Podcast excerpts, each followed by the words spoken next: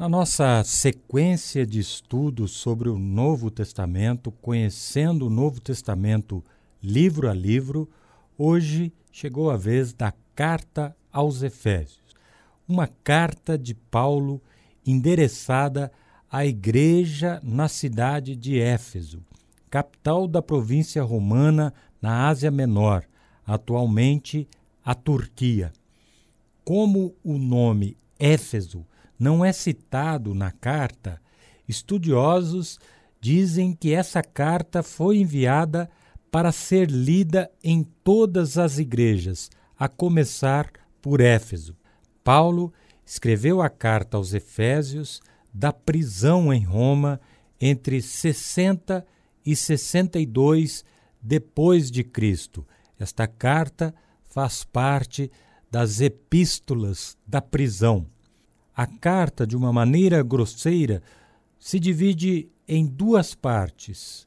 Os três primeiros capítulos enfatizam a questão doutrinária, a doutrina do Novo Testamento, ao passo que os três últimos capítulos são práticos, são recomendações práticas e tratam do comportamento cristão. Paulo deixa claro que há uma relação direta entre a correta doutrina, a maneira correta de se crer e a prática para viver a vontade de Deus em nossa vida diária, precisamos entender quem somos em Cristo Jesus e praticar aquilo que entendemos. A carta foi escrita para lembrar os cristãos a respeito das incontáveis bênçãos que temos em Jesus Cristo. E para que eles não fossem somente gratos por essas bênçãos, mas que vivessem de maneira digna delas. Vamos enfatizar três assuntos muito importantes que a carta de Paulo aos Efésios nos traz. O primeiro assunto é sobre bênçãos espirituais. A carta aos Efésios traz inúmeras bênçãos espirituais que as pessoas que estão em Cristo devem conhecer. A primeira bênção: fomos escolhidos por Deus para sermos santos e irrepreensíveis. Todo cristão foi escolhido por Deus para ser santo e irrepreensível. Em Efésios 1:4 nós lemos: Porque Deus nos escolheu nele antes da criação do mundo para sermos santos e irrepreensíveis em sua presença. Outra bênção: fomos adotados em Cristo Jesus. É o que diz Efésios 1, 5 em amor, Deus nos predestinou para sermos adotados como filhos por meio de Jesus Cristo, conforme o bom propósito da Sua vontade. Nós somos filhos adotados por Deus em Jesus Cristo. Terceira bênção: tivemos os nossos pecados perdoados em Cristo Jesus. Em Efésios 1, de 7 a 10, nós lemos assim: Nele temos a redenção por meio de seu sangue, o perdão dos pecados, de acordo com as riquezas da graça de Deus, a qual ele derramou sobre nós com toda sabedoria e entendimento, e nos revelou o mistério de Sua vontade, de acordo com o seu bom propósito que Ele estabeleceu em Cristo, isto é, de fazer convergir em Cristo todas as coisas, celestiais ou terrenas, na dispensação da plenitude dos tempos. O que eu quero realçar deste texto é que nós cristãos temos o perdão dos pecados, a redenção através do sangue precioso de Jesus Cristo vertido na cruz do Calvário. A quarta bênção que gostaria de destacar é o que se encontra em Efésios 1:12.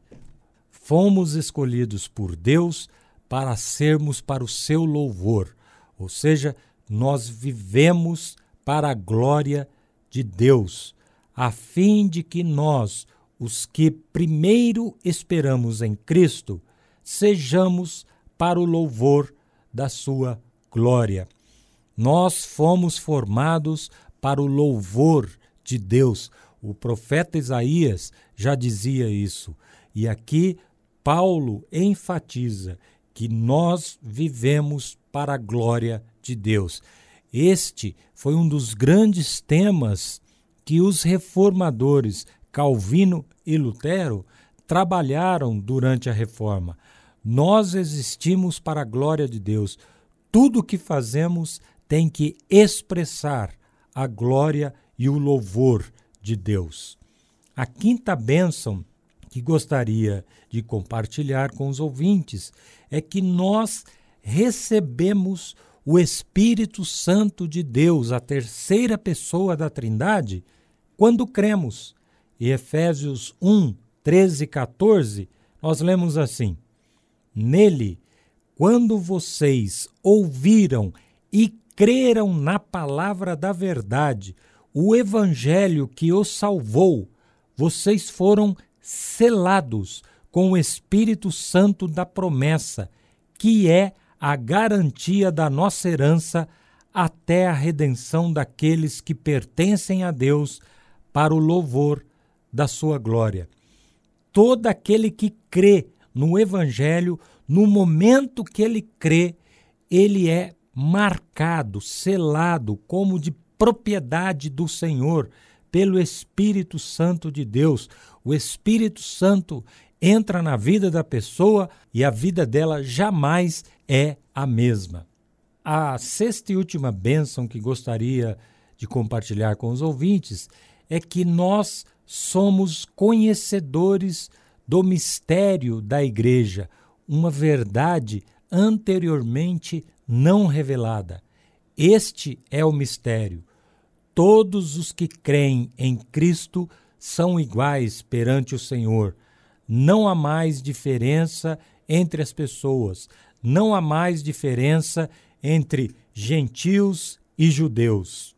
E essa é uma grande bênção. Deus não faz acepção de pessoas. Todos, através de Cristo Jesus, recebem a bênção da salvação. Não importa gênero, não importa nacionalidade, não importa grau social, todos somos iguais diante de Deus. Um segundo tema que o apóstolo Paulo trata na carta aos Efésios é sobre a salvação. A salvação é tão somente mediante a graça.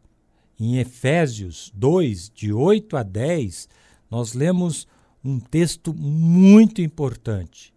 Pois vocês são salvos pela graça, por meio da fé, e isso não vem de vocês, é dom de Deus, não por obras, para que ninguém se glorie, porque somos criação de Deus, realizada em Cristo Jesus para fazermos boas obras, as quais Deus preparou de antemão para que nós a praticássemos. Ninguém é salvo por obras. Deus não tem dívida com ninguém. Eu faço boas obras aqui e Deus me recompensa, como se ele estivesse devendo para a pessoa. Não! Nós somos salvos pela fé, pela graça que é favor imerecido de Deus. É pela graça que somos salvos, mediante a fé, não de obras para que ninguém possa se gloriar disso. O ladrão na cruz é o exemplo melhor dessa palavra do apóstolo Paulo. Ele não tinha boas obras, não tinha religião, não tinha nada, mas ele foi movido por arrependimento, se arrependeu, invocou o nome do Senhor e foi salvo por ele, mesmo sem as boas obras. Este é o caminho da salvação, a graça de Deus revelada em Cristo Jesus. E o terceiro tema que gostaria de destacar é a conduta cristã deve ser exemplar. Em Efésios 5, de 5 a 17, o apóstolo Paulo diz: Tenham cuidado com a maneira como vocês vivem, que não seja como insensatos, mas como sábios, aproveitando ao máximo cada oportunidade porque os dias são maus. Portanto, não sejam insensatos, mas procurem compreender qual é a vontade do Senhor. Como deve ser a conduta de todos os cristãos?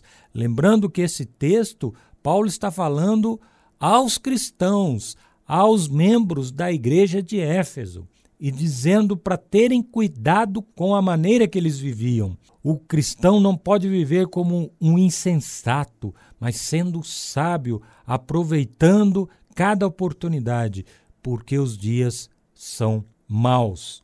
E a conduta cristã diz respeito à maneira que nós lidamos com os outros. O apóstolo Paulo diz: sujeitem-se uns aos outros por temor a Cristo a conduta de uma esposa cristã em relação ao seu marido, a conduta de um marido diante da sua esposa. Ele diz que há uma sujeição da mulher ao esposo, mas ao mesmo tempo um amor sacrificial do marido para com a esposa, trazendo um equilíbrio sadio e necessário.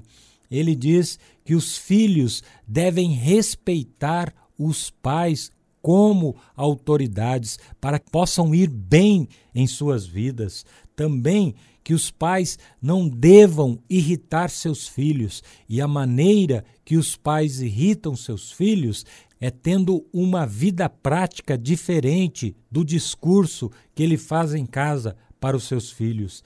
Enfim, a carta aos Efésios, ela é completa, no sentido de que traz a questão doutrinária e também traz a maneira correta dos cristãos viverem. Que o Senhor nos abençoe poderosamente. Amém e amém.